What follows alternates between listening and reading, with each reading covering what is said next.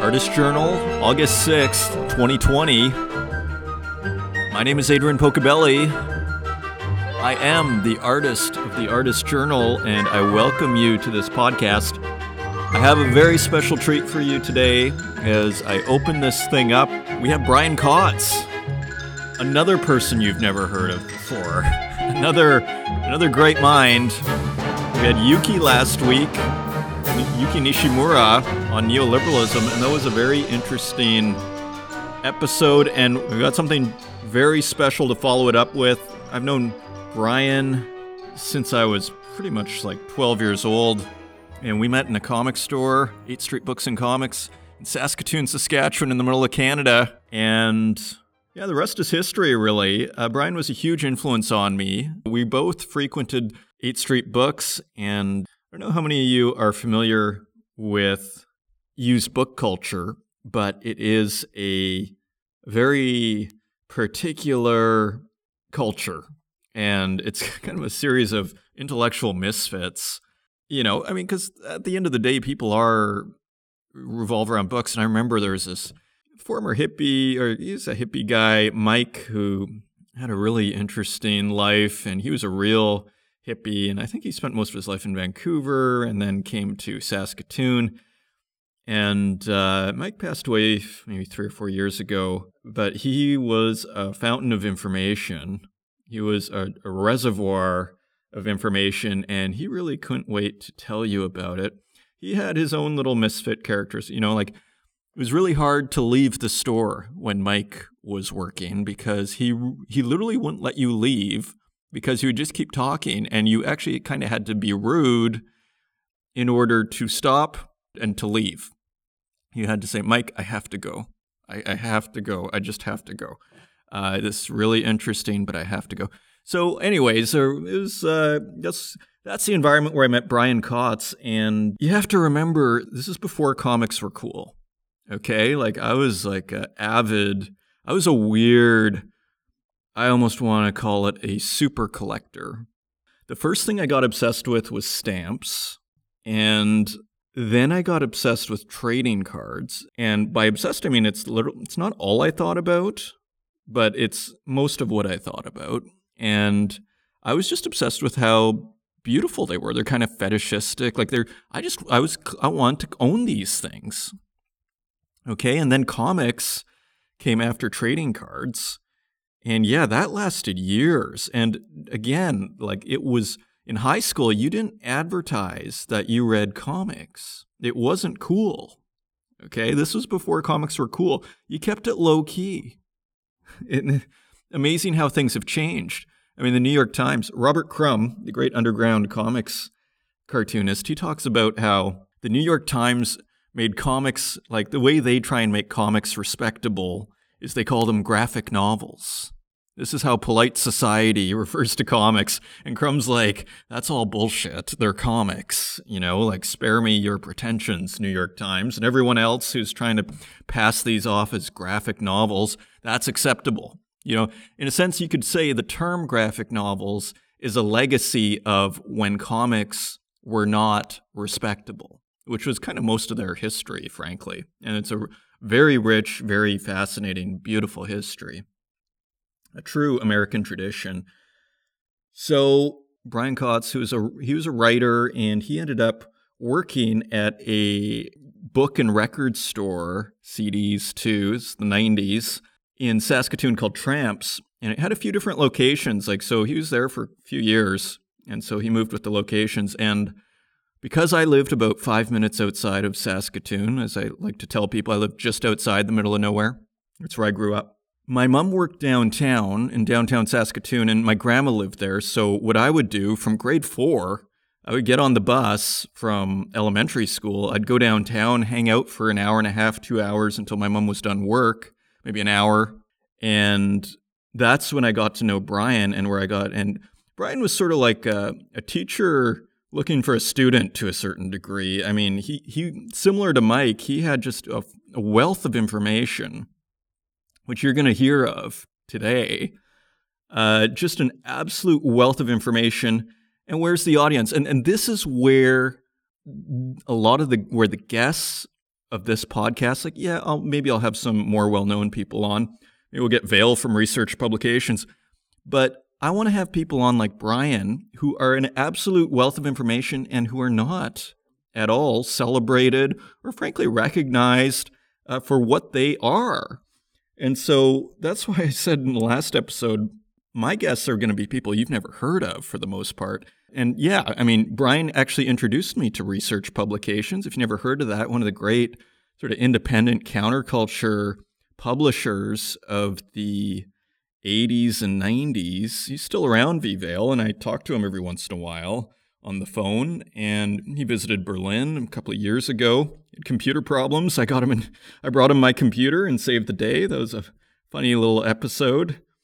And so Brian introduced me to a lot of the counterculture, whether it was William Burroughs, J.G. Ballard, which I later wrote my master's thesis on the Atrocity Exhibition, and also, Devo, Philip Glass, the whole gamut that now has sort of become, I don't want to say it's mainstream, but it's a lot more well-known after 2000. Like, in a sense, the Smiths, it's not special to know who the Smiths are anymore, but in the 80s and 90s, particularly in the 90s, I mean, I was pretty young in the 80s, but in the 90s, it said something. If you knew who New Order and the Smiths were, that said that you were cool. Right? And then this got co-opted by the whole alternative, quote unquote. That was like a corporate meme, for lack of better terms, to describe this kind of counterculture that kind of had its kind of roots in what I'd say is William Burroughs and J.G. Ballard. I mean, if you read Ian Curtis's biography by Deborah Curtis, and what you'll see in there is that pretty much Ian Curtis's two biggest influences were William Burroughs and J.G. Ballard. And to the point where there's the Atrocity Exhibition song at the beginning of Closer. And so there's Interzone, which I think was on Unknown Pleasures, which is based on a William Burroughs short story, the name of a short story. Yeah, so this counterculture, like long story short on the counterculture, like I see William Burroughs as kind of a founding father of what I consider the kind of last half of the 20th century counterculture, kind of what I'd call the modern counterculture, which in a weird way has sort of been co-opted at this point or sort of become mainstreamed. If you look at the beatniks, William Burroughs was basically the old guy that inspired, say, Jack Kerouac and Allen Ginsberg. He was like the granddaddy of them all. I used to call him the guy who shot back. And he's got a mixed legacy too. I mean, he shot his wife, and I think people give him too much of a pass sometimes on his kind of moral failings, but a notorious writer and interesting writer. And what's funny about Burroughs, just a quick thing on Burroughs, is I think his value is in the audio recordings. Like if you read Naked Lunch, which I did at 16, I found it actually, like, I could appreciate certain areas. I think the first page is actually the best part of the entire book. I can feel the heat closing in, feel them, et cetera, et cetera. The first three pages, I say, go and read that. That's excellent. After that, to me, it's more conceptual appreciation of what Burroughs is doing. And for me, it's the audio recordings that are where he really shines. That voice and the humor comes out. And he was a great satirist, and I think that kind of gets lost in the books. His books are interesting. He's got great imagery.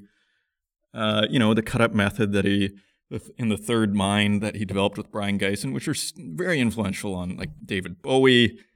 Even myself, I use the cut-up method once in a while. And what's funny about the cut-up method is it's a fairly simple proposition, but few people ever actually get to the point of printing out that piece of paper, starting to cut it, rearranging it, thinking about it. It's actually harder than it sounds. It's as simple to do in theory, but in practice, it's rarely performed, even though now there's quite an awareness of all the cut-up method and everything. So all to say, yeah, Brian introduced me to this counterculture. And again, so the beatniks ultimately led to the hippies, and you look at Bob Dylan, John Lennon. They put William Burroughs on Sgt. Pepper's Lonely Hearts Club Band. He's one of the guys. Like, so it's very important, the whole drug culture, ayahuasca, the Yahé letters between Ginsberg and Burroughs. All of this together, his influence was enormous, and Brian really introduced me to what I would call as that tradition, okay?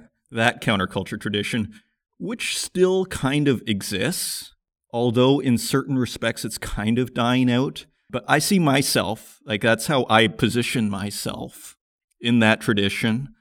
I see Vale definitely in that tradition. I mean, he did very influential books on Ballard and Burroughs and Devo, who's still around, you know. So Brian introduced me to all of these ideas, you know, even John Cage. I was very fortunate in that respect because Saskatoon is not, you know, it's not easy to come across those ideas in the 90s. Anyway, long story short, I ended up in university and I was taking these great Neoplatonism classes from Kevin Corrigan, great professor that ended up going to Emory, Ivy League school in the States. I think he's got a chair there that's like basically gets paid to think and teaches if he wants to, from what I understand. And these Neoplatonism classes were so phenomenal that I kept telling Brian about them that he ended up taking them. And he ended up going back to school and we ended up doing our master's together at the University of Saskatchewan. I wrote on the Atrocity Exhibition by J.G. Ballard, which took some persuading, but I managed to convince Peter Stoicheff, who is now president of the University of Saskatchewan, who I need to write to. It's been a while. And so we spent 3 years there, and then I eventually moved to Montreal, Toronto, and here I am in Berlin. Anyways, I've kept in contact with Brian, and I said, Brian, we need to do, as I sort of rethought this podcast a few weeks ago with Yuki, I want you to be on, Brian. You're like the perfect guy to have on this show, unrecognized and full of amazing ideas, and you're going to get exposed to a lot of interesting ideas. This is what it's like to talk to Brian, you know, and this is just a snapshot, you know, like there is so much more to discover. So I'm going to have Brian on regularly, okay, maybe once every 4 to 6 weeks, I'm thinking. But yeah, so that is what we have to look forward to, and we're going to get to that in just a minute. Quick update. I like to make this also about my journey as an artist. And so the update on that is I've been trying to make things physical. I've been working a lot digitally in the last couple of years, and I realized you do need to have a physical product at the end of the day. So I have been working on that. Unfortunately, so I was going to Bethanien, and I had a date there. You have to wait 6 weeks to use their digital printers. It's hard to get an appointment. But I had a day there, and unfortunately the guy was sick who runs the digital printing area. And so that was closed down for the day. I thought, okay, turn, you know, what I learned in first year philosophy, Ed Thompson, turn defeat into victory. If you go in London, there's a statue somewhere close to the Parliament, and I can't remember who it is. It's some general from World War II, I think. And it says, defeat into victory. And if you ever see that, that's a very famous line, and it's about turning defeat into victory. So I show up at this thing, and very influential on me. This is very practical, because we all face defeats, right? And so I go to Bethanien. I find out I've waited a month for this appointment. I was going to print all day, had big plans, prepared 2 days, all my files.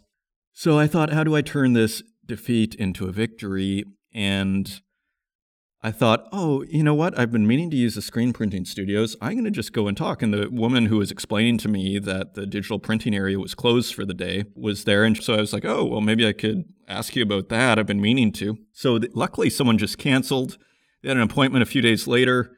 So I was going to go. And then I got a phone call saying they're actually having a special holiday for 2 days and they're taking a couple of days off. She didn't know. So anyways, that got canceled too. But that's fine. And so you know what I did? Fuck this, I'm not going to, and I told her, that's life, all good. But I thought to myself, turn defeat into victory. How can I turn this into a victory? So I started sending out emails, and I found this place called Druck 3000, which means Print 3000 in Berlin, because I was looking up risographs, and I'd never done risographs before. And so I just sent them an email and just said, hey, I've been working on some stuff. I'm curious, how does this work? Can I just make an appointment? And so they said, here, why don't you send us a link of what you're working on and we'll let you know and it's like, okay, that's fine. So I've been trying to figure out how to do this Peloponnesian War series, which you can find on the Instagram at Pocabelli. And I was like, oh, well, I'll send them some of that series from my website, some of the pieces, and just they can take a look. They're very enthusiastic. And so they asked for grayscale CMYK PDFs separated. So you have to figure out how to split that properly. It's a couple of YouTube tutorials. So, okay, did that and sent it and then got a test. And so there, now I have a physical product. And it's not perfect. There are certain areas that I'm concerned about, but now I can see what the technology does. And I thought to myself, I was actually telling Florian, shout out to Florian at druck3000.de. So I went and picked him up in Berlin. It was in Mitte, Prinz Lauerberg area. And he gave me a whole bunch of samples of what they can do, just like these, 40 different colors and different papers. And I thought to myself, and I told Florian, I should try and tailor some of these to your guys' process, because then, I'm not going to be trying to get your process to work with my process and get a sort of in-between result. Let's see if I can sort of start making mixes that kind of fit your process really well and almost customize them to the medium. So that's where I am right now. So I'm going to send them a few more tests. Really interesting results so far. You can see them on the Instagram. Or if you go to druck3000 on Instagram, you can also see they posted a picture and showed some enthusiasm. So that's always appreciated. So we are getting physical stuff done. It's just brutal persistence is what we're up to here. So without further ado, let me introduce Brian. Brian is now a, I don't know if you call him an associate lecturer, a sessional lecturer at the University of Saskatchewan. He teaches English literature, which is what we studied. And he's on summer break, and he tells us all about so many things: coronavirus, biosemiotics, J.G. Ballard we talk about modern publishing. What else do we talk about? We talk about pataphysics, we talk about Baudrillard. Talk about nature, and what else? We talk about Richard Powers, an author that he's reading right now. Talk about some of his Twitter and Microsoft Word or Pages drawings that he's doing, which is very interesting. He's using a word processor to make visual images. We talk about Alfred Jarry's influence on modernism, and I thought there was a lot of new, really, I think, provocative ideas there. And we also talk a lot about science and its relationship to art and its importance. And it's a way of making things relevant. So tons going on in this one. You can always go deeper with Brian. So I hope you enjoy this. So here is my interview with Brian Kotz. So here is Brian Kotz joining us live from Saskatoon. Brian, you're in Saskatoon right now. Yeah, I'm still in Saskatoon. Good. How are things? How's the university? Well, I mean, right now, everything is sort of shut down. All the classes are online. They're talking about opening up everything in the winter, but I kind of doubt they're going to do that. I think that it's kind of tense right now. Layoffs. I think that the university has maybe there's some budgetary problems, too, because of COVID. And it's an interesting experience. I've been teaching online now 2 classes or a class and a half, because the last class, the last full class I taught was truncated because of COVID. So halfway through, I had to start putting together notes packages and transfer everything to online. Over the summer, I taught a poetry class, and it was totally online. I recorded lectures and barely had any interaction with students, really, beyond a forum. It was not exactly a nightmare, but not great. Gotcha. Yeah. So how's the interaction? Would you consider it? Yeah, it's not as good as a classroom, I assume. On one hand, it isn't. On the other hand, though, it is, because the one nice thing about the forum format, because I had a chat room or a chat forum for my students, they were more willing to chime in and communicate if they were behind their screen.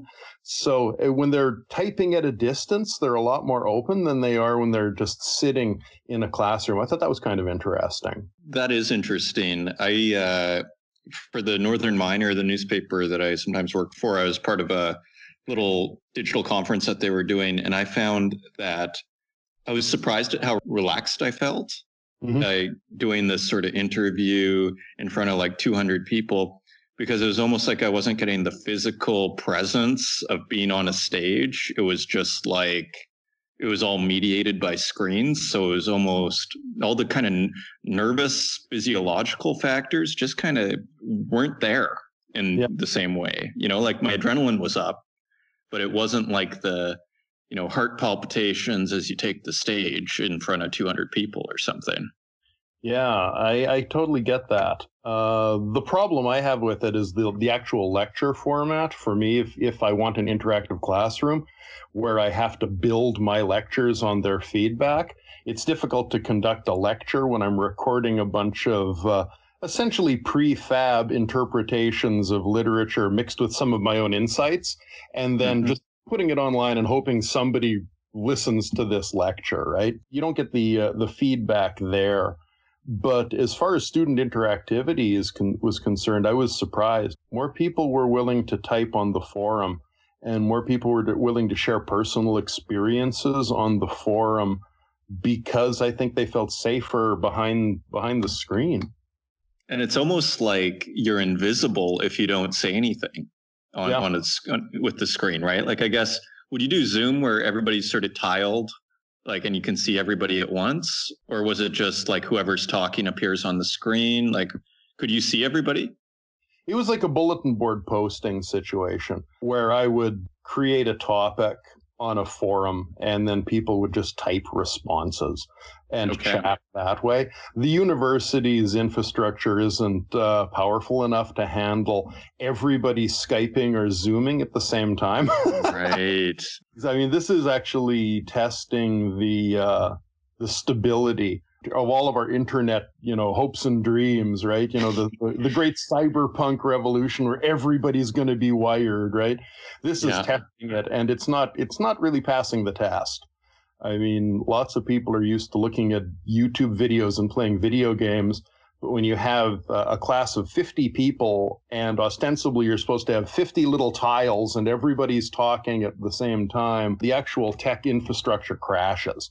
There's just way too much data being transferred. Yeah, and it sounds like the like you were saying earlier, the budgets are really being hammered at these universities. I mean, you hear about this once in a while. You know, tuitions for international students, for example, which I think are a real cash cow, have probably halved, if not more.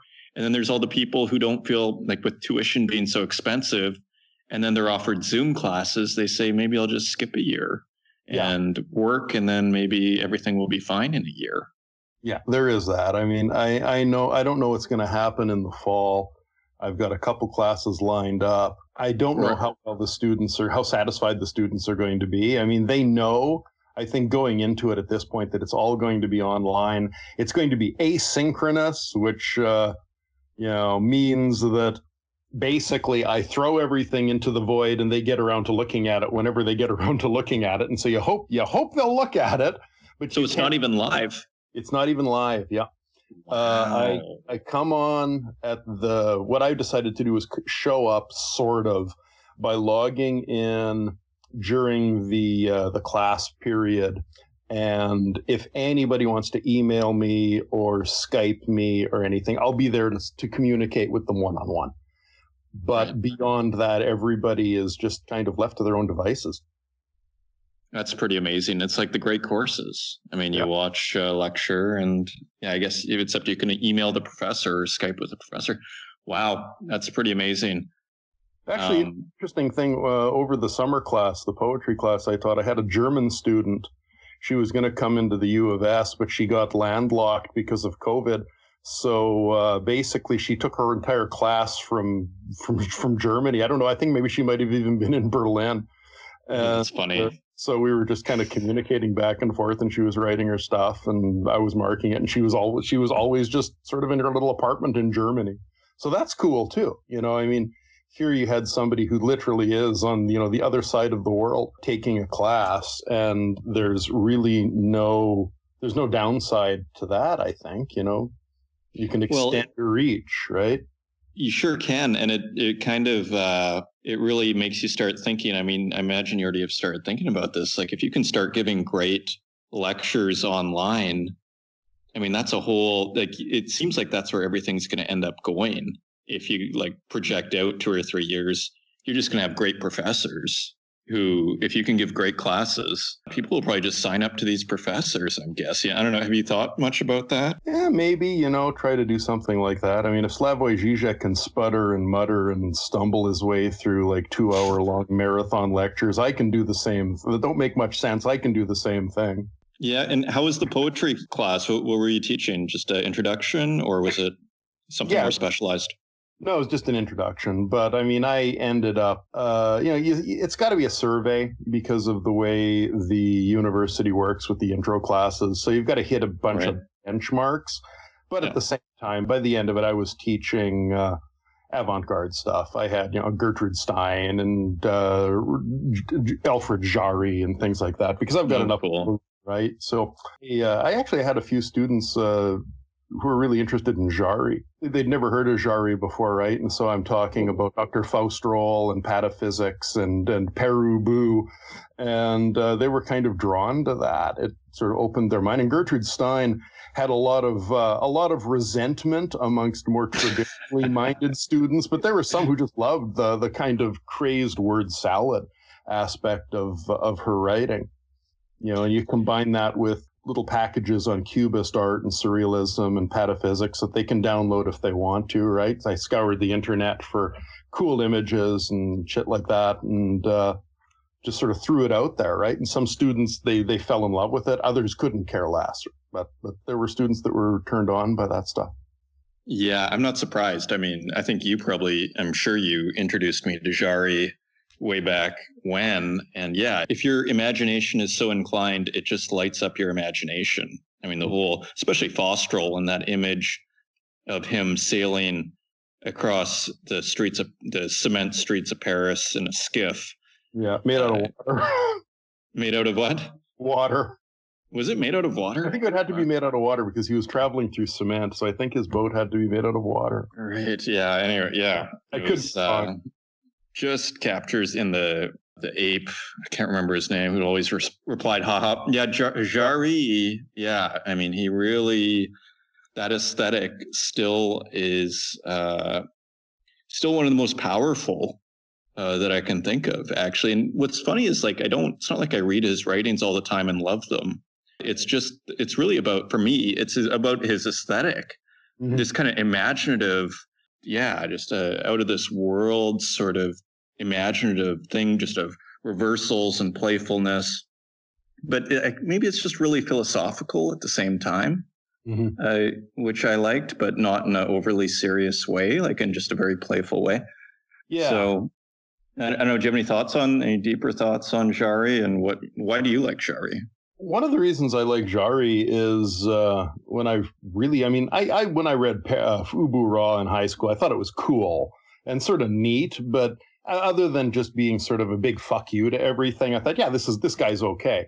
But I kind of wanted more. Once I read stuff like Faustroll, though, and Jarry started, he really started clicking with me at that point. I mean, Jarry has his specially bred bacteria that keep him shaved and cleaned, right? And immediately I'm thinking, there's nanotechnology.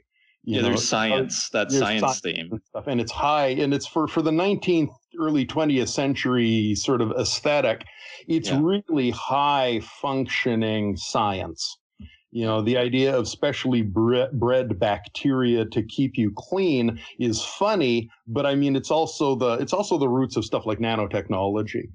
And that's what really got me. The way Jarry would fuse this kind of extremely absurd science or proto-science or speculations on science with his crazy vision, and how, not to sound too pretentious, but I mean, how some of that stuff is starting to, in a weird way, come true, or people are starting to explore the ideas that Jarry put out about manipulating the physical world and changing the physical world in a kind of post-human or transhuman way without even really realizing it. Jarry doesn't realize that's what he's doing, and scientists these days that are exploring things like matter manipulation, etc., they don't realize that this is the genesis of some of this stuff is things that filtered through Alfred Jarry, and I thought that was really interesting. that here's this guy who's had this enormous effect, this invisible effect on the scientific world, and also to a certain extent an enormous effect on art too. I mean, you have all of the experimental weird, the surrealism, the cubism, Dadaism, all this stuff comes out of Jarry. Modernism comes out of Jarry after a fashion. I think James Joyce, his writing starts getting weirder and weirder after he meets Gertrude Stein, or at least reads some of Gertrude Stein's writing. Gertrude Stein probably didn't meet Jarry, but she's sort of an after effect of the stuff that Jarry set into motion. Right. And even people who like the hardcore realists and the postmodernists and the anti-postmodernists or traditionalists of today, they themselves are either intentionally or unintentionally embracing aspects of Jarry's vision or rebelling against it directly. The hardcore, hard-nosed realist writers and artists are rebelling against the craziness that Jarry set in motion.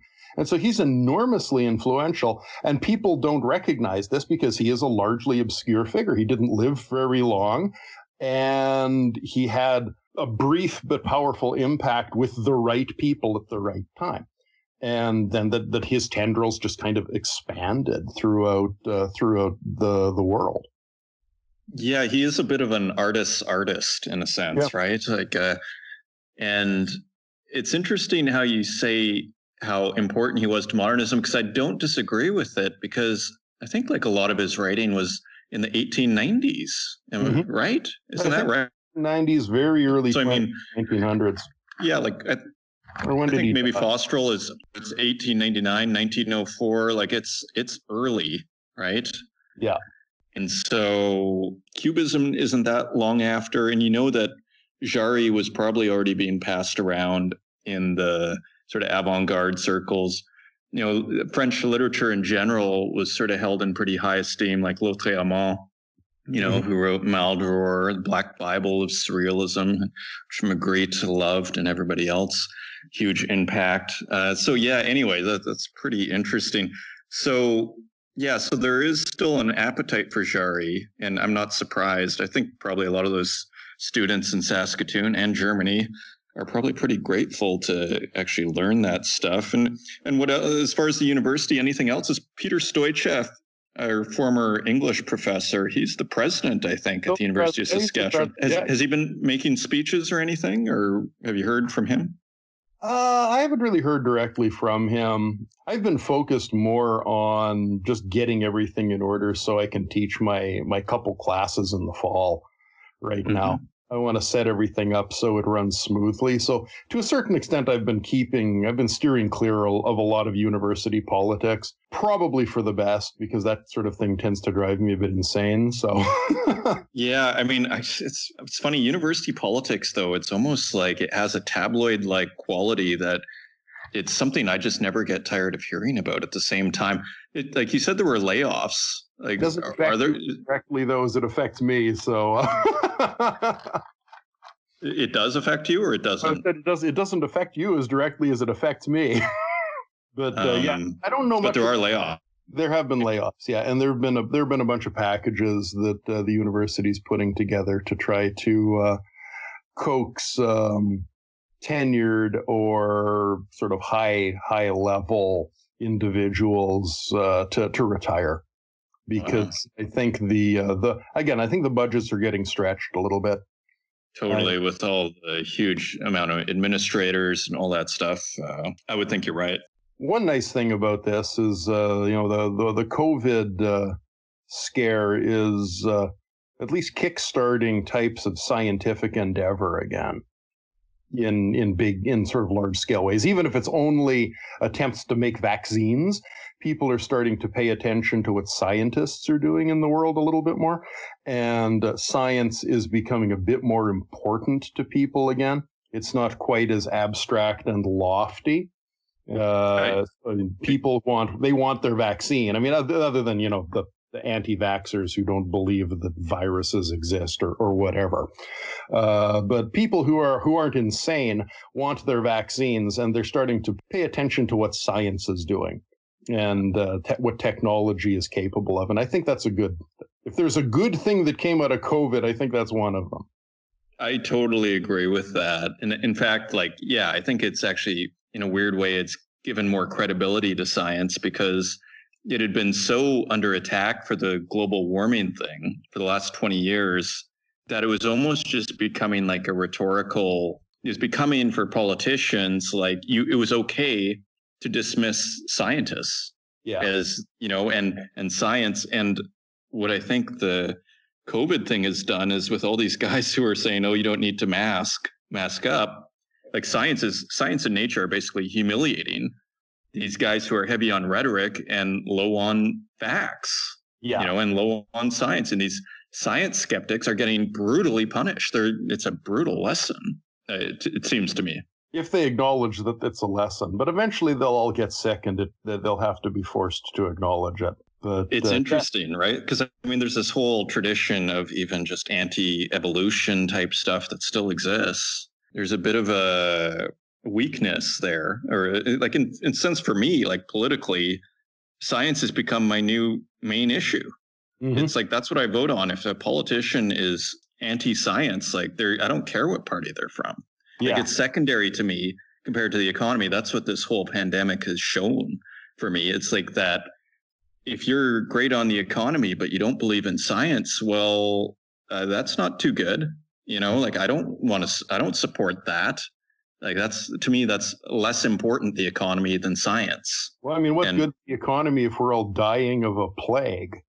Yeah, or if we can't even do simple things that science is telling us because we have our heads up our ass, so far that we just can't even, if we don't trust science and we're not going to make decisions based on science, mm-hmm.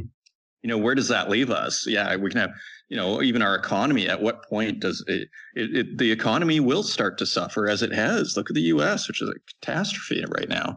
So, yeah. So what else is new? How's life in the city? Everything good? Are you going out much, or are you staying in most of the time? I tend to stay in a lot of the time. I do get a little bit squirrely, so sometimes I have to go to the occasional bookstore or get groceries, but I tend to stay in. We don't have a lot of COVID in the city right now, and I like that. But the more people get together, the worse things are going to get right now. Recently there have been some spikes because of Hutterite colonies in Saskatchewan who weren't following the COVID guidelines. And now there's been a huge upswing, mostly out on the prairies. There's the occasional case in Saskatoon. But I don't want to be around people who are going to get me sick, right? I'm starting to move into that demographic where this will actually deeply affect me. Although then again, there are a lot of young people who are getting this crap too now. So yeah, it's interesting out here, in, I guess, late March and most of April, everybody, the streets got really quiet. There was basically the full lockdown. And now the last two times I went out, people are trying to shake my hand. Mm-hmm. People want to hug. They're trying to share drinks, and it's just you just get the sense this thing's coming back. Yeah. No, nobody wants to hug me, so that's good. It's the one of the few times I've been grateful that nobody wants to hug me. Yeah. I don't even want to go out because all of a sudden people they're even insulted if you don't want to shake their hands, and they're making fun of the little elbow thing, and it's okay. It's they're embarrassed to be cautious. Yeah. That's what I sort of see out here. And it's that's a bit of a weird thing. Yeah. But I guess maybe it's just, it feels unnatural for people to just, when everything first shut down in Saskatoon, it was kind of creepy. I went out a few times because occasionally you do have to go to the grocery store or get a bit of hardware or something for your computer. And, you're driving around and there are no cars, or maybe there's three cars. You've been driving for an hour and you've seen three or four cars. You go downtown and the only people that are around are homeless people, and it's that really quiet. It's not that quiet right now, but when it first locked down, it was kind of like an apocalyptic, post-apocalyptic movie. Yeah. Same with Berlin. It was just you'd see these famous landmarks, and even still Italy, I hear it's just totally dead and quiet. And I mean, these countries like Greece and Italy, I think they're getting a few tourists, but even I think Spain just locked down again. So it's a real wrench in the global economy. As I describe it, as like sand being poured into the engine of global capitalism. And it's another interesting thing is just how long it's going on for. Yeah. Like, it's like we keep expecting that one day we'll wake up and it's all, you know, starting to disappear. It's almost like that's what I see in the behavior, is that it's starting to disappear. It's like people are bored with the story. Yeah. And but it's not. It's kind of, it's interesting. Well, it's reality, right? And this is one of the first times in ages where people have been forced to acknowledge that there's a real physical world beyond their own perceptions. You know, as much as I like stuff like Baudrillard, and as much as I like a lot of postmodern rambling about the textualization of fill in the blank, there's still a hard physical world behind all of that. You know, Baudrillard can talk about the death of the real all he wants, but it's still, until we get to the point where you have nanotechnology that can physically change things on the quantum level, there's still going to be a hard physical reality behind everything that underpins it all. And I think a lot of times we've lost sight of that, on both the left and the right. You know, for the right, everything seems like, well, it'll just be a sort of a status quo, or if they're deeply religious, well, God will take care of everything and everybody.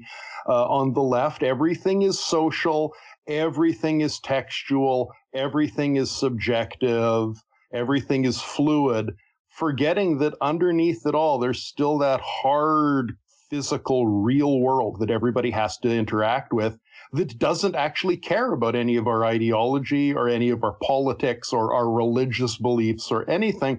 It's just a real, natural world. And it does what it does for its own reasons, if it even has reasons.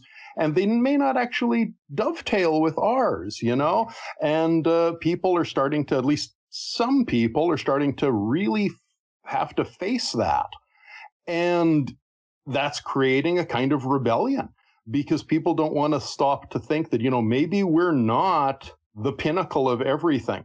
Maybe society and social philosophy isn't the pinnacle of everything. Maybe we're not at the top level of all of creation and God created the universe for us. No, there's this other world that if it decides it's time for us to die, it's just going to kill us all. And there's not a damn thing we can do about it, because it supersedes us. So I think people are being made very uncomfortable by this. And like you said, everybody's waking up thinking, well, it's a dream. It'll be over. No, it's not going to be over until it's over. And it is the thing that calls the shots, not us.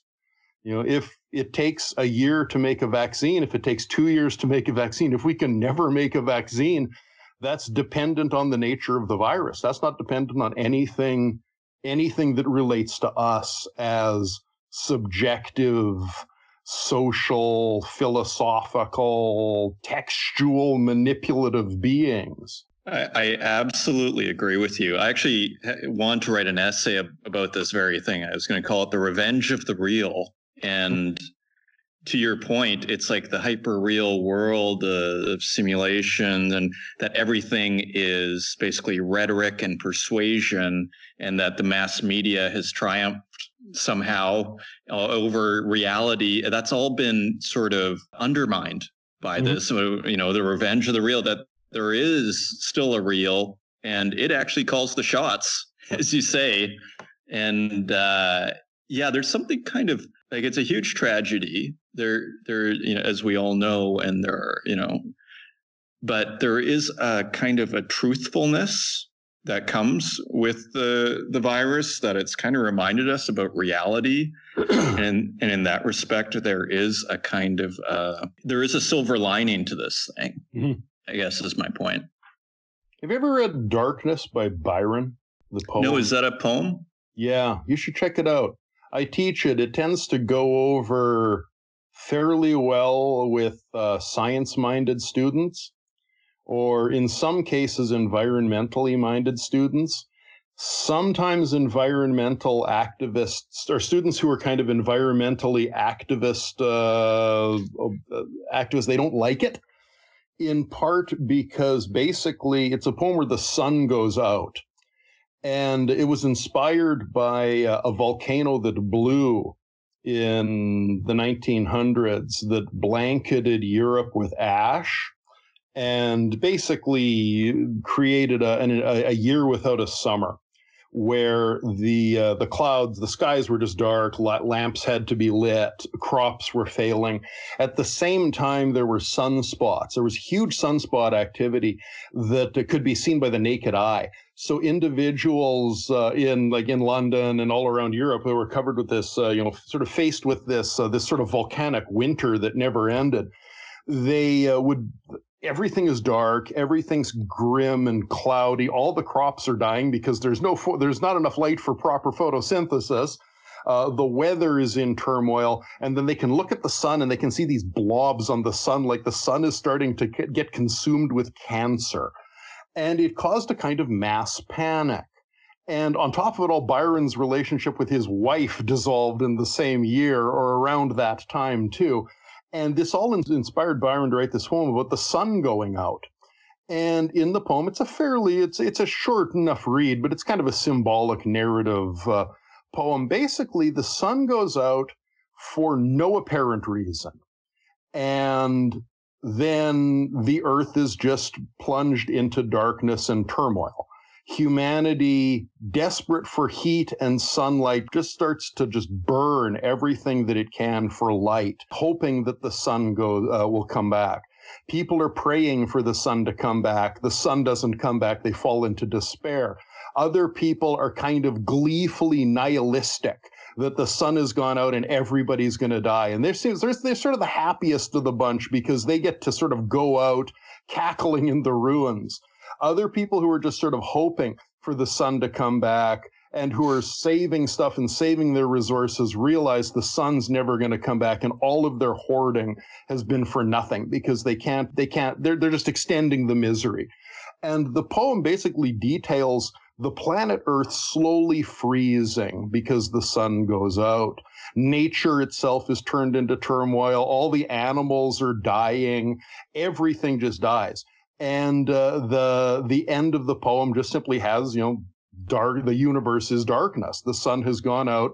The earth still exists as a frozen blob, and every organism on the earth is dead. And there's no reason for it. There's kind of maybe a biblical parody going on where, implying that the beginning of Genesis, God says, "Let there be light." Well, maybe one day God will say, "Let there be darkness." Either God creates light for whatever God's reason is, maybe God will create darkness for whatever God's reason is, we don't know. And the general gist of the whole poem is that nature or the universe has its own rules, and that everything that we believe about nature, everything that we think about nature, in the poem there's parts Byron addresses the idea that, our philosophies, all of our needs, all of our cares, all of this stuff is dependent upon a nature that allows us to exist. And if nature just suddenly changes so we're no longer able to exist, everything that we believe about the universe is not going to help us. We will just simply cease to exist. And all of our philosophies, our politics, our belief systems, everything is the result of a sense of security and a sense of feeling safe in the world, that we know there will be another day tomorrow. It's a very interesting poem. You should check it out, man. I definitely want to check that out. And it almost sounds like an early kind of proto-science fiction-y type thing, just in terms of its content. Do you think that's a fair assessment? I mean, look at Mary Shelley, same thing. I mean, it's pretty science fiction-y, some of the romantic stuff. Yeah, it's sort of a proto-apocalyptic kind of sci-fi narrative. The interesting thing about it, though, is that in the end, humanity doesn't flourish, right? In most end-of-the-world scenarios, there's always the scrappy band of survivors that starts society over again. No, Byron says that's not going to happen. That's bullshit. If nature decides we're dead. There's nothing that we can do to stop it. Yeah, that's pretty awesome that you can actually do that in a poem It makes me reinterested in poetry again. Not that I like the epic poetry and all that, but yeah, poetry, it's not like I sit down and read poetry very often, you know, but that's the great thing about teaching it is you're kind of forced to, and all of a sudden you find all these gems. I was going to say with Alfred Jarry as well, there's also that sort of scientific themed literature.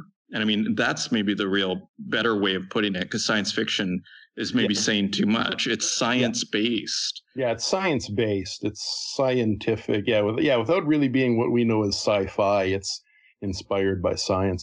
But briefly back to Byron, though, just to my initial point before I started to rant, the students who read this poem, I mean, there's students who just look at it and go, whatever, it's a poem. I got to read it because the guy there's teaching it. So there's that cohort. We can kind of ignore them. But then there's the ones who are deeply offended by it because it argues that there's simply nothing we can do to save the environment if the environment decides it's time for us to go. They still believe, for all of their kind of equality of nature, that human beings are a part of nature, nature is a part of humanity, we're all kind of interrelated. They still believe that we're at the top of the ladder and that what we do has a deep, deep, meaningful effect on nature. And so the idea that if the sun goes out, there's nothing we can do about it, and it's nothing we personally caused either, it's just the sun winked out one day in Byron's poem, that upsets them because it upsets the idea that for all of their sort of enviro-egalitarianism, Byron's still saying you're not at the top. There's really nothing you can do. Planet Earth is still okay at the end of darkness. It's just in a different form that doesn't support humanity. The planet Earth is now a frozen ball, but the planet Earth doesn't care if it's a frozen ball or if it's a lush Edenic forest. The planet Earth is the planet Earth. It doesn't care what form it's in. Human beings care what form the planet Earth is in, but that's still something that comes out of a sense of. It's like a morality play. It's like it's like actually you can't fix it, and that's the thing that sets them off, maybe. Yeah. It's like this. Yeah. It's like, no, there's got to be a moral. It's got to be a kind of heroic narrative where at the end we save the day. Yeah. You know, and we can do that. And you're saying there is no heroic narrative possible, you know, when you look at Byron's poem, and therefore the implication is maybe the so-called global warming or climate change is not fixable. Yeah. It may be fixable. Like that's the point. It may not be fixable. We can't tell. And even if we can fix it, there's still entropy. You know, the fact like eventually the sun is going out at a certain point. Eventually the sun will explode and we'll all be gobbled up, and we may all be dead long before that happens. But and even if the sun wasn't going to burn out, swell and then contract and then explode. Even if that didn't happen, if the sun will eventually kind of run out of energy. The planet Earth, if the universe is a closed system, the planet Earth will eventually run out of usable energy because the law of entropy states that all usable energy turns into a form that's no longer usable by us. Now, that doesn't necessarily mean that this unusable energy may not be usable by some other natural phenomenon, but it's still nothing that we can use, and there's really nothing we can do to prevent this. We can slow entropy down by borrowing energy from another system, which may speed up entropy in that system, and that eventually, temporarily, it slows our entropy, but ultimately entropy always accelerates. It's kind of like borrowing from Peter to pay Paul, right? Entropy is a constant downward slide. And now this is a downward slide that takes billions of years. So obviously, I mean, we've got a long way to go before the planet Earth becomes unsustainable.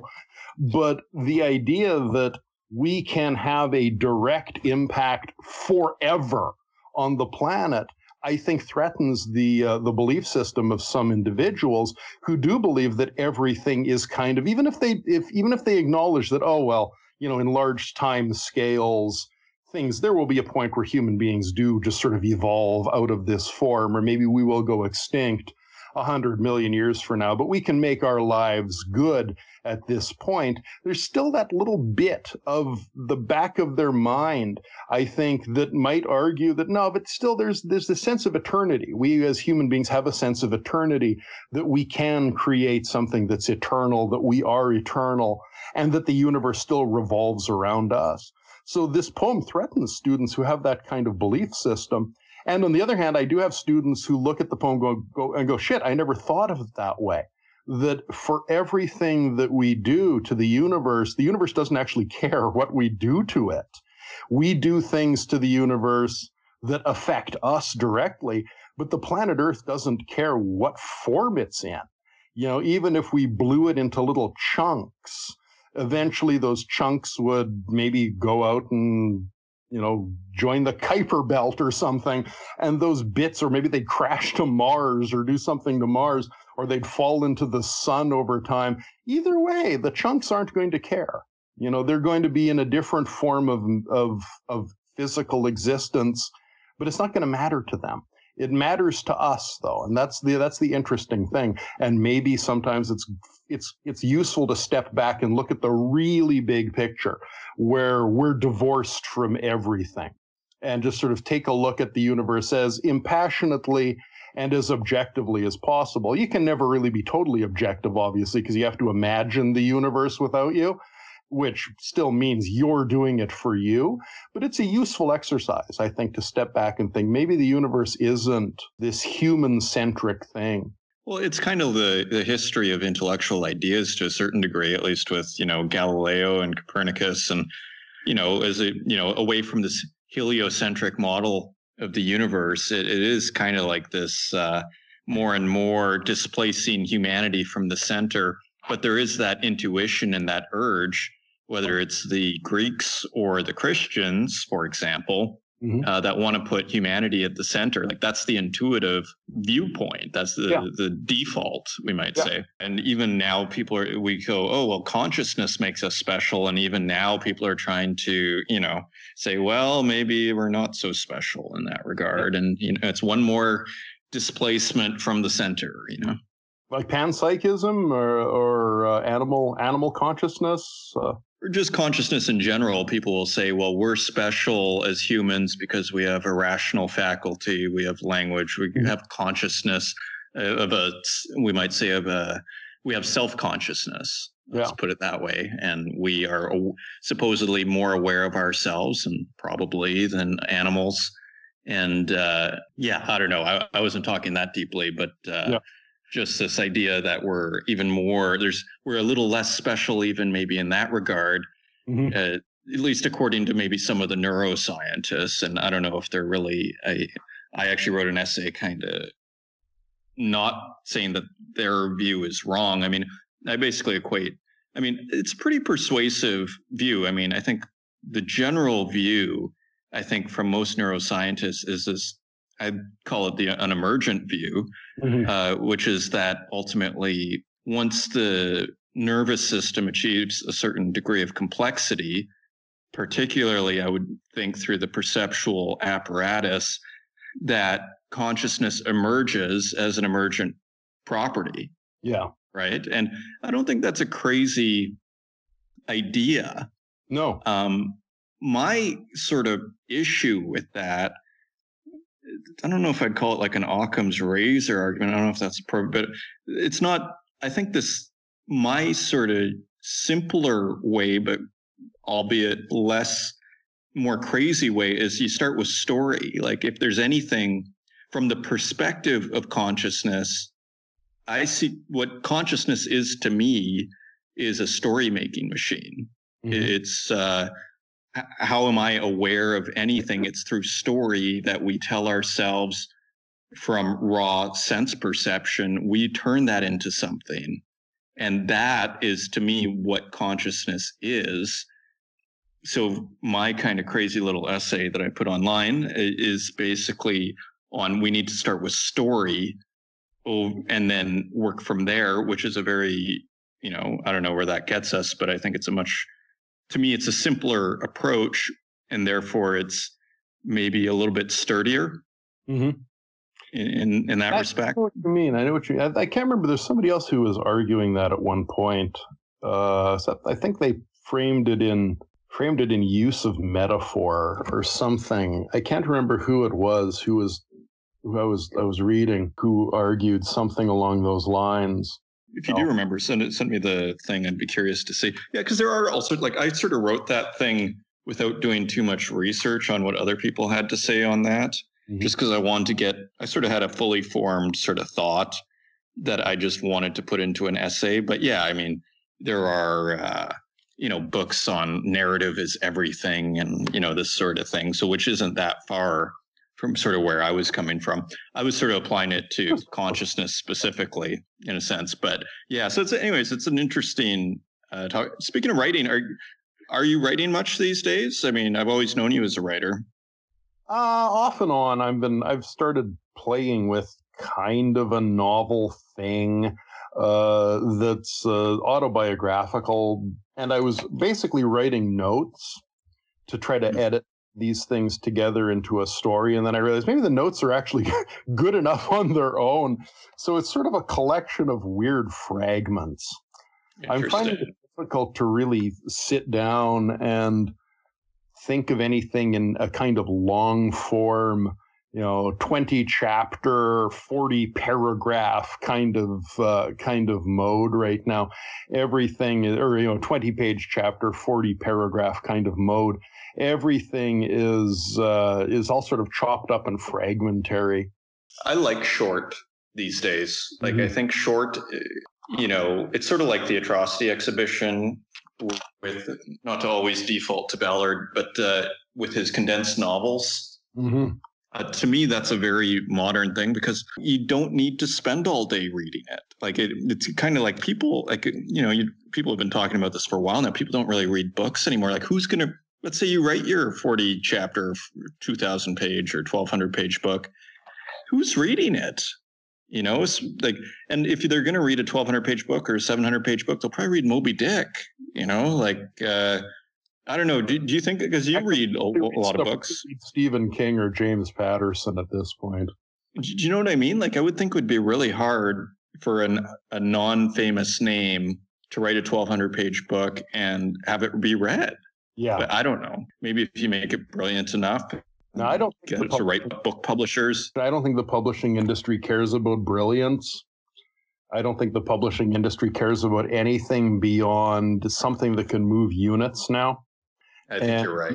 The only things that can move units, generally speaking, are either the established writers or somebody who has kind of a way in because they know the established writers or they have a publisher friend or an editor friend or something.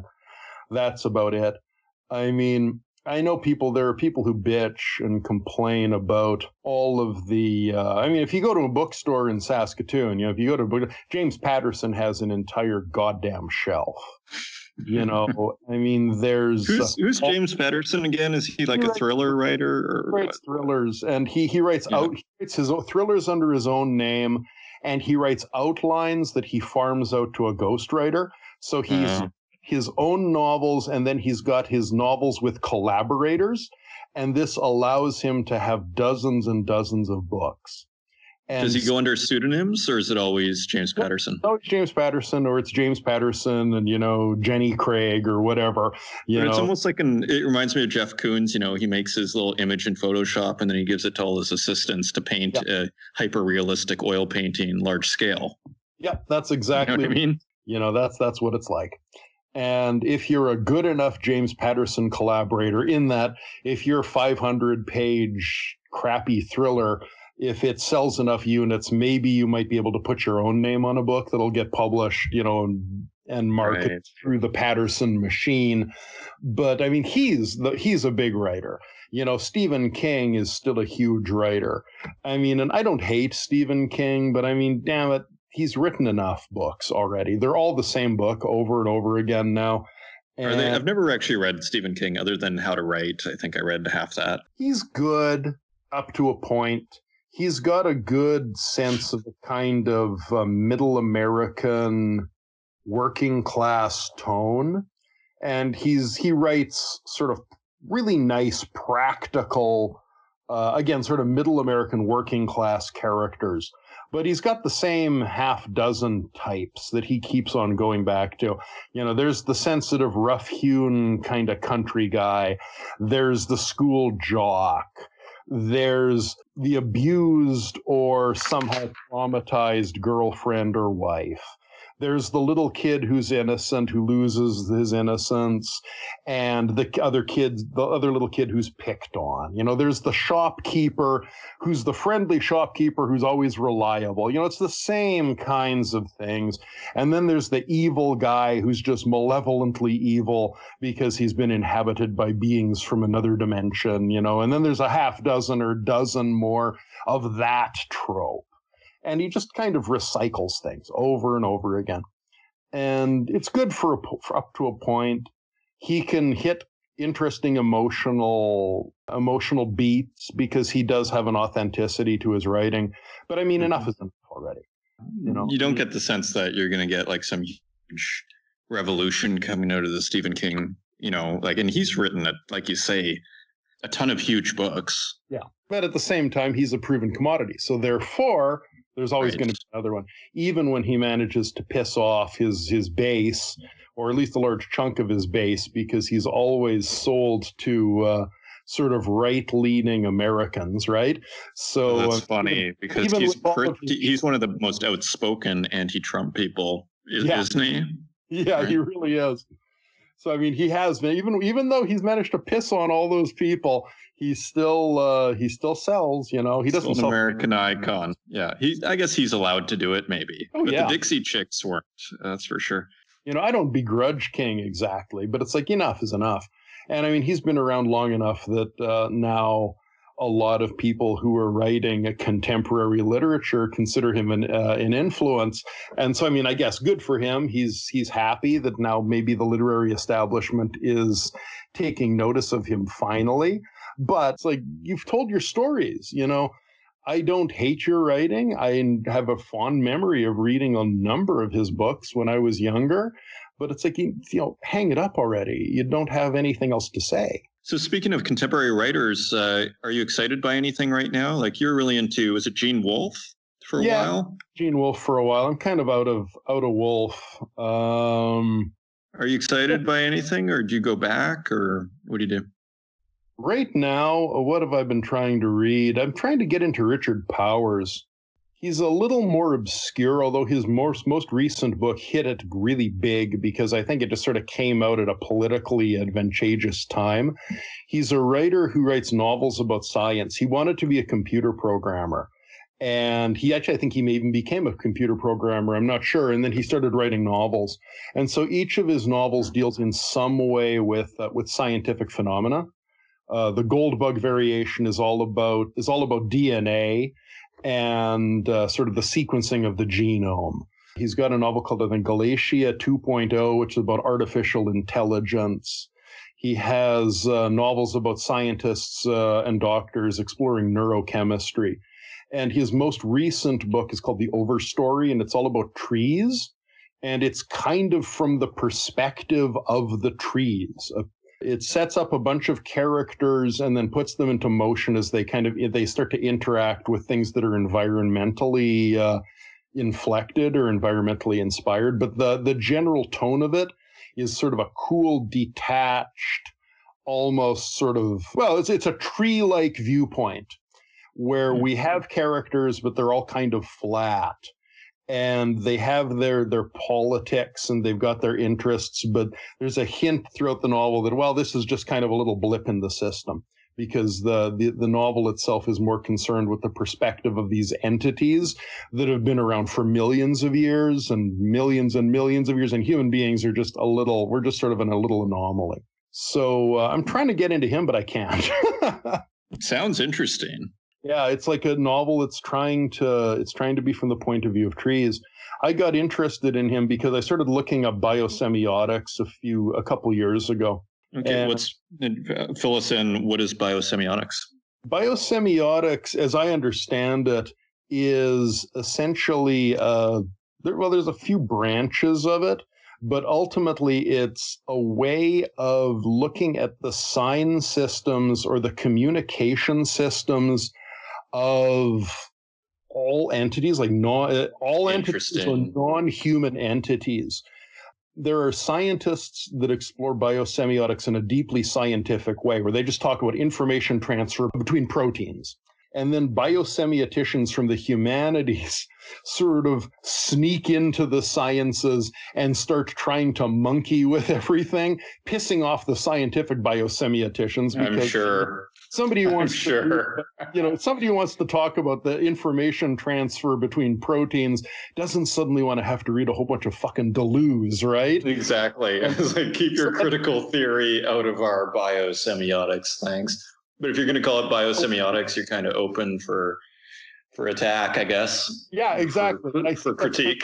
It's hilarious. And I think it's really interesting because on one hand, I don't really care too much about what, Theodore Adorno might have to say about the mating rituals of the caterpillar. But on the other hand, it's sort of an interesting way of trying to bridge the humanities and the hard sciences in a way, because both, to a certain extent, both the humanities and a certain subset of science do deal with communication. I was going to say, like, language is I don't think it's just a human thing. No. I think anybody, if you really think about it, like, everything is in communication. Even trees are in communication. Like, there is this kind of, I don't know if I'd call it a feedback loop, but there is a dialogue between everything in nature, and everything is kind of talking to each other. And birds, it's not that humans are the only ones that have a tongue. Yeah. Birds chirp, and all animals can communicate, it seems. I don't know about insects, but even them, they're making noises. They communicate. Look at bees and look at ants. They problem solve, and they communicate on some level. Yeah, so it actually sounds like a potentially rich field. I mean, it's interesting how science has come up over and over again throughout this discussion as this kind of grounding of knowledge and of interesting things, a grounding of interesting things almost. And that's what I like about this biosemiotics thing again. And it's almost like that Revenge of the it's a little bit more real when you're dealing with science. Yeah. Like, that's what I like about science. It's a little bit, you're actually dealing with something that's not just a whole bunch of ideas that someone put together that makes some philosophy that really don't have anything to do with reality. Yeah. They're interesting as human nature, a specimen of what the human imagination has created. And that in itself is maybe a reflection of nature once removed.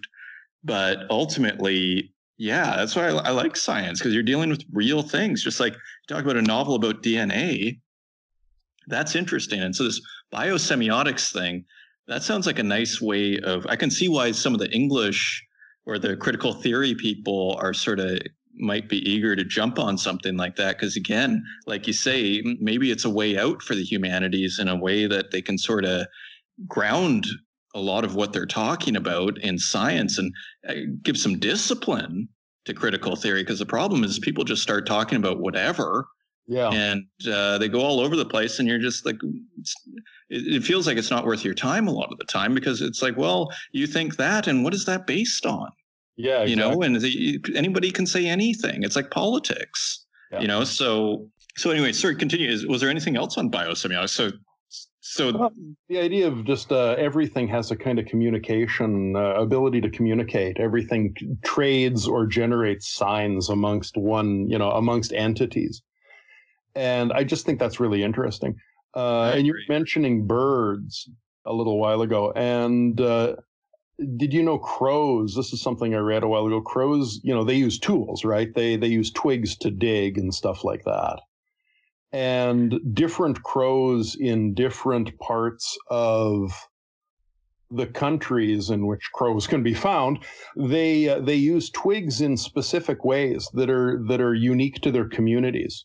And if you introduce crows to different crow communities, say if I took some crows from Saskatchewan and moved them down to Florida, the crows from Saskatchewan would teach the Floridian crows how to dig with twigs the Saskatchewan. And the Floridian crows would teach the Saskatchewan crows how to dig their way. That crows seem to have a kind of, again, sort of, it's not as maybe expansive as human culture, but they seem to have a kind of culture that somehow different groups of crows figure out how to use twigs in specific ways. And I was reading something about, fruit bats early. I think actually it was earlier today, or was it last night? Yeah, it was late last night. Apparently, fruit bats have a series of squeaks, have like several different types of squeaks for different kinds of phenomena, where they will squeak in certain ways to debate where they should hang in a cave. And they'll have little arguments and sort of argue about where they should be in the cave. They will squeak in different ways to different members of their families and their communities and stuff like that. It's something that scientists discovered by using using some sort of algorithm to sort of decode all the squeaks. I mean, squeaks sound like squeaks to us, right? But a computer can differentiate. And there are different kinds of, phrases, you could call them, for different kinds of things that are important to fruit bats. And the tones of these phrases will change depending on the familiarity of the bats with one another. That fruit bats that are close together will squeak, that are friendly with one another will squeak at each other in a certain way. Others that are kind of socially distant with one another will squeak at each other in a certain way. That there are all these weird nuances to bat squeaks that suggest that, again, they have a kind of language. Yeah, that's really interesting. And in a weird way, it's unsurprising once you think of it. But traditionally, we do just think of humans as having language, but no. It's very interesting. And so you were telling me you got rid of all your Twitter. I was really enjoying, when I would check in, your Microsoft Word drawings, is almost their paintings. You're the only person I know that made Microsoft Word paintings. Did you actually delete everything, or is there a record somewhere? Oh, no, I've got them all on. I just got sick of Twitter because Twitter's just such a crazy cesspool of rage these days and paranoia. I just got kind of fed up with it. I mean, nobody's noticing my stuff anyway, so I guess I don't really have to worry about being attacked by Twitter trolls. But I don't know. I just sort of I just stopped liking the environment on Twitter. I mean, we've got all these alt-right weirdos who are just going on and on about all of their alt-right shit. And now we've got all these lefty activist types who are just screaming and raging at every little infraction, The alt-right and the left are kind of attacking each other. But I started detecting that both of those groups are starting to attack centrists now. That being somebody that's kind of interesting insight. And wants to entertain different perspectives is actually a greater sin than being a kind of dogmatic fundamentalist. Pick a side. Don't be a centrist. You're with us or against us. And I was just getting really, really sick of that. Nobody was noticing my Twitter shit. So, I want to try to put it on some other. We should put it on TikTok. Chinese. That'd be great. Yeah, exactly. That's like the big problem. I deleted TikTok off my phone. I had it there. I barely used it. I've always found it was kind of, sophomore-ish, it's something like if you're 15 and you're kind of nerdy, you'd be all over. But yeah, they really have struck a nerve. But one of the main reasons I think they're so successful is because people get the sense that if they put their video up there, it's going to be seen. Mm-hmm. And I think this is what Facebook and Instagram and even Twitter are kind of screwing up. We got to give preference to people, even LinkedIn, it's a CEO of General Electric. So he's got to have more of a say. So we're going to push him in our algorithm because we really want his content. And everybody else, you're just squeezed out. And I think that's why TikTok is doing so well. It's people feel, here is a platform that my work can actually get out there and be seen by millions of people, potentially. And it's actually possible. Yeah, no, I totally agree with that. Unfortunately, it's TikTok. Yeah, I totally agree. Yeah, and exactly. Run by the last people in the world you want to be sending your data to. Yeah. So, yeah. So I don't know. Maybe I'll Come back on. Also, I was just getting really paranoid. I mean, one of the effects I've noticed of this whole lockdown is, I mean, I'm not a hugely social human being to begin with, but I still like to go places and I still like to interact with other members of my species, right? And just being in this house constantly, I start getting claustrophobic. Like, I mean, I would get claustrophobic when I was in my apartment, but I'd be able to, you know, I'd be able to leave occasionally. Yeah. Are you, what is the state of the lockdown there? It's done, isn't it? Or not? It's done, but, you know, like I said, I just don't really want to go out much. And so I tend to get kind of really twitchy and paranoid. And I don't know. I just, at one point, I was just like, I've got to get rid of all my Twitter stuff. I hate the world. I hate Twitter. I hate it all.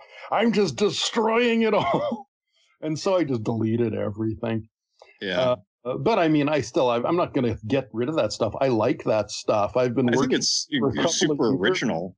Like, yeah. I don't know anybody drawing with Microsoft Word. That sounds like pretty avant-garde sort of thing you find in a gallery or something like, oh, I never thought of that. And the weird fractured language and everything. I mean, I like that stuff. I thought it sort of captured your sort of, I don't know, for lack of a better term, aesthetic. You know, it sort of captured you. You know, so maybe I'll put it back up pretty soon. But I felt so satisfied when I got rid of it. I was like, there, fuck you, Twitter, I'm gone. What's the Twitter handle for the handful of listeners that listen to this? Is it B. Kotz? Brian Kotz. Or Kotzweb. Kotzweb, right? No, it's just Brian Kotz. Brian Kotz. At Brian Kotz. At Brian Kotz. Yeah, I mean, there's not going to be anything there for a while anyway, but... Yeah, just to know. And yeah, so that's the state of that. Are you still making new ones? Yeah, I'm still making new ones. Good. I got a bunch of stuff. I mean, again, I get kind of worked up and hit a bit of a block every now and then, primarily because of the environment. But I've got a few that are about the whole COVID lockdown and just sort of the rioting in the States and, well, I guess around the world and stuff. So do you ever try printing them out or making physical versions of these? I don't really have anything that can do that right now. My printers are just a piece of crap. But I do want to really make physical copies. I think that, yeah, it's something worth trying for, attempting. Like, I'm starting to go towards, like, as a digital... make a lot of my stuff digitally, and once I've started to figure out how to present it physically, yeah, it's a fun challenge, and it's actually quite difficult to do it in a kind of a smart way, you might say. But if you can do it in a way that's kind of persuasive and looks good, yeah, it's a great thing, you know? I'm kind of curious to see what they'd look like physically because, I mean, I'm using such cheap software. But at the same time, Twitter always downgrades the images anyway. So something to me that when it's on Pages, it looks like a really clear kind of gradient suddenly has these weird tube-like lines, which, I mean, they look neat too, but it's not exactly what I thought. I was like, what the hell did all these weird sort of tubes come from, or these strange little jittery lines? What's it look like when I print it? I imagine, though, a decent printer would just sort of take the gradient. I mean, the nice thing about digital files is I can make the file as big as I want it to be, and the larger the file, the smoother the gradient and the clearer the color. So, but then I'm also using Pages, which is it's a nice little word processor, but it's hardly anything that's, you know, designed to make images really pop on the page. But then again, that is maybe part of the aesthetic. Maybe I can work with that. Yeah, and another thing, like one of my secrets, so to speak, of making things physical is, say, when I do screenshots, say, of art history pieces, like in the Related Images series, what I'll do is I'll recreate those images in Photoshop in a large format. Like that took me 2 years to figure out, oh, that's how I can do this. Because otherwise I was working on an iPhone 6S, which is like 700 pixel width, right? So you try and print that big and it looks like shit. And so I figured out, oh, I'll just recreate it. And then it felt like I was violating a kind of rule of some kind that, oh, well, does this make it less authentic? but it's actually kind of, I'm simulating now the thing that was on the phone, and this kind of art, it adds actually an element of artificiality that I actually kind of like, because now if I was to, let's say I just put no fills on top and I just did a virgin large scale version of a screenshot that's, say, like, you know, 1 meter by 2 meters or whatever it is, it starts to look surreal because you've actually never seen it in high res like that. And when you actually come face to face with that work of art or that screenshot, it actually kind of captures you a little bit. Oh, that's interesting. So the reason I tell this story is I would say don't let the artificiality thing stop you from putting that thing into Photoshop and recreating it. Very interesting. You know? Yeah. Because then it's like, you know, and ever since I came to that insight, I say I use my phone as a compositional tool, but it's not like it's in a sense I do the mastering on the MacBook, you know. But you know, it's that sort of idea. So you could do the same thing. You could use your Microsoft Word really as a compositional tool, and then you bring it into Photoshop, and all of a sudden you do these super high res versions, and all of a sudden it's like, then it really gets crazy, right? Because then all of a sudden you're making these huge versions of these Microsoft Word things that are high res and don't have any of these little distortions. It gets interesting, right? Yeah, I like that. Yeah, because one of the things I like, you know, just personally, I like the way I've figured out how to layer images to make them kind of glow and jump out of the screen occasionally. Yeah, I see it. I'm actually on your Twitter feed and I see your profile image, and yeah, that circle in the middle like that. Yeah. Yeah. They kind of jump out. And when I was doing the larger things, like the weird one with the tree that was all kind of geometric and sort of alien looking, I was just layering thing over thing over thing and placing just really basic kind of shadow effects. And it made everything look on my screen anyway. It made it kind of jump out a little bit, you know, and some of the other things that I was doing where I had layers of grays and there'd just be a slight little beam of light, you know, and so I kind of like that effect. And if I can enhance that and make it more high resolution, that'd be great.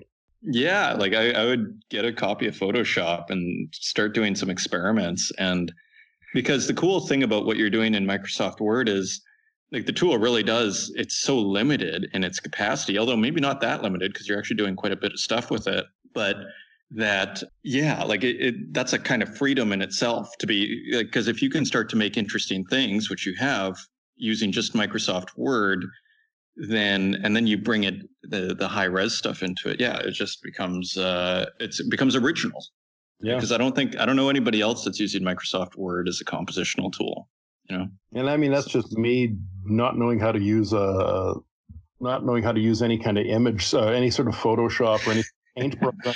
Kind of like how I used to do recordings by you know, patching a couple of Walkman together and getting these weird layered, murky kind of ambient drone things. And it was like, well, I would just record them on Walkmans. Or how I figured out how to hold a button on my old stereo just the right way so I could kind of get two channels at the same time and have everything kind of flicker and sort of layer on a cassette tape. I just simply don't know anything about the tech I'm using, so I just sort of screw around. Yeah, sometimes that works to your advantage. I mean, you could take all the classes in the world, and all of a sudden you're, you know, some of these guys, they take like a music engineering course, and then they never end up making music ever again, you know? Yeah. Okay, well, anything else? So you're just preparing your class, enjoying your summer, staying close to home. That's pretty much the update, I guess, eh? Yeah, and getting ready to lecture or record lectures. I've got it's kind of an interesting class, actually. I've laid the groundwork for it. It's an introductory English class that involves studying scientific literature. So we have stuff, I teach stuff that's scientifically based, not always science fiction, but there's a little bit of SF. But I do teach texts that are science, that tend towards a kind of scientific viewpoint. Yeah, science-oriented, maybe. Science-oriented. Yeah. Carl Sagan, for example. There's an Ursula K. Le Guin story about animal intelligence. I might actually throw that thing about fruit bats that I read the other day into the class. Stuff about artificial intelligence and stuff. I've got a novel that is an SF novel written by a Saskatchewan writer who's a Cree lawyer It deals with an environmental collapse that makes everybody have to move into La Ronge because that's the coolest area. And so La Ronge is this gigantic urban sort of dwelling where the lower hilarious. It's got different tiers, and sort of the lower levels of La Ronge are sort of slum zones, and people actually have they figured out ways to have sort of like elevated platform cities so they can kind of escape the urban sprawl and the slum that's on the ground. And it's largely about a lawyer and a few other people. And the lawyer is kind of questioning his life, and he ends up getting an organic recreational vehicle that is a bio-cybernetic vehicle. They're growing these flying machines using bird DNA and cybernetics. And so he gets it to kind of escape on the weekends and fly around and kind of interface with it. And they develop a bit of a bond. Because it starts to be, by the end of the novel, it starts to become more intelligent, and they start to become kind of one. It's in a sort of a spiritual, but almost maybe even possibly eventually in a literal way. It's really an interesting novel, you know. And again, you know, science comes back into this this little interview here. Yeah, it really is. I want to call it such an important narrative, science, you know, like it's again, like, cause it's actually grounded in something real. So it just makes it inherently maybe a little bit more interesting, and maybe more important than interesting. It makes it a little more relevant to our lives. Like it makes it a little bit more just important. Ballard always, I was like, oh, am I going to have to mention Ballard? There is a question that's been lurking at the back of my mind actually before we go, which is, you know, and I'll probably ask you this more than once, but what's your sense now of Ballard? Like, he's been dead for 13 years, J.G. Ballard.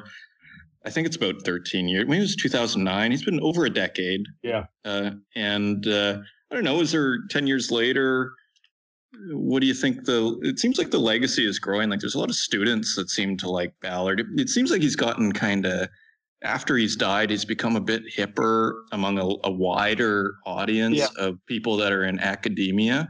You get that impression as well? I think that's true, and I think that'll work against him in the end. Yeah. It's going to get the wrong kind of attention.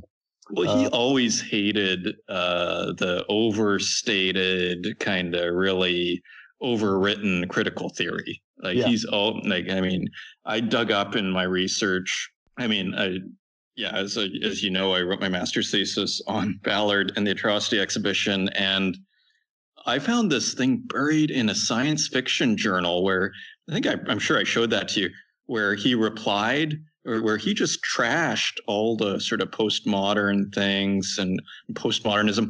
And I don't think he loved Baudrillard. So I don't think his beef was with postmodernism per se. I think his beef was with a lot of the writing about postmodernism. Yeah.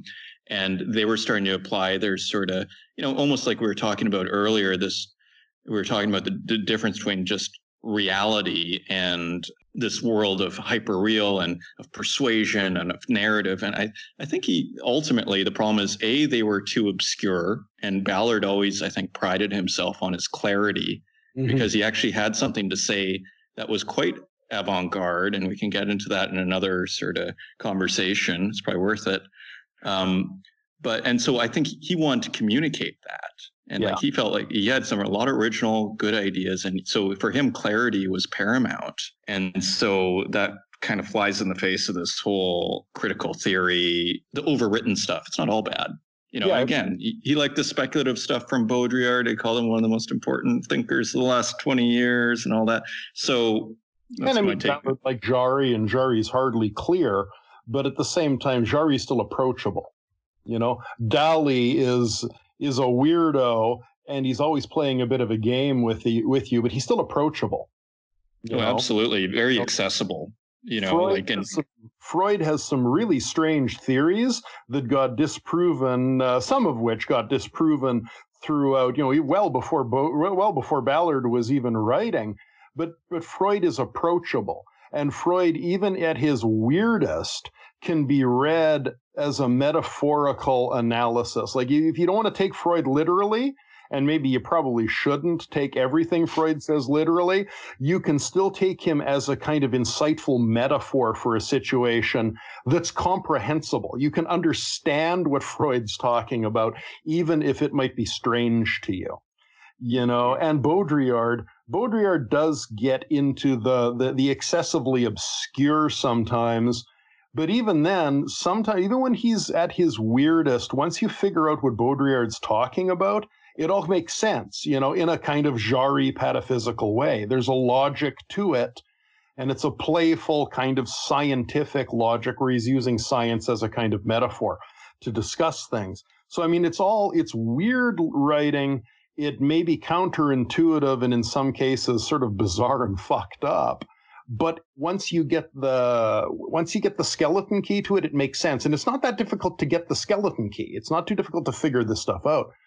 Some of the other stuff that comes later, though, that are just utterly obscure. You know, even Derrida, I mean, I like him because he throws monkey wrenches in things. But I mean, even he gets so obscure and strange that after a while it's frustrating. And yeah, I understand what Derrida's on about, so I got the skeleton key and I can understand him. But then he gets into his sort of deconstructing himself and all of his wordplay, and it becomes stuff that you can largely skip because he's just turning his own lens onto himself and he's being obscure to show how language can become obscure. And then he does it for 100 more pages. Yeah. So I can see why Ballard would get sick of that. And Derrida is at least self-aware, and he's aware of the fact that he's just kind of messing everything up, and he's kind of wrecking discourse and wrecking his own discourse, and he's not taking himself as seriously as as all of his children have. That's right. Like in Derrida's defense, at least it's intentional. Yeah. Like it's not like, And what I was going to say about, say, guys like Freud and Baudrillard, and I think you could even say Derrida and as well as Ballard, these things their writings are based on very simple ideas. Yeah. Like like Freud, okay, there's an ego, a super ego, and an id, and it gets more complicated from there. Yeah. But it's like you can go, okay, there's an unconscious. You know, these are very simple ideas. Same with Baudrillard even, you know. I think most people, you know, are going to, with a little bit of reading, are going to kind of, you know, with a little bit of critical analysis of the media, are going to understand what Baudrillard's talking about with the hyperreal, you know, and this thing that's kind of, this world that's kind of become disconnected from reality, because that kind of is our reality into this virus game. Like it seemed like the triumph. We have the hyperreal president, really. Yeah. And he's been sort of dumbfounded by this whole virus because it's like he thought the rules were all hyper real and you could narrative is everything. I mean, that's how he runs this thing. And this virus, in some respects, has humiliated him because of he's trying to run this hyper real show when the real has shown up, has reappeared at the party, you know?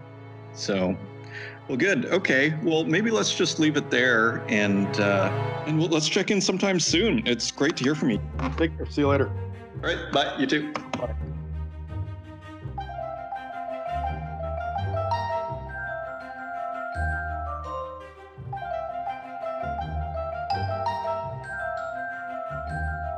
And there you have it. My interview with Brian Kotz. I hope you enjoyed it. That is just one of hopefully many to come. And with that, thank you for listening. If you like what you heard, feel free to share it with your friends. Share it online. And if you want to find what I'm up to, you can always go to @Pocabelli on Instagram or go to pocabelli.net. We're going to have some prints available soon, so that's also exciting. Thank you once again for listening. And until next time, I'm Adrian Pocabelli.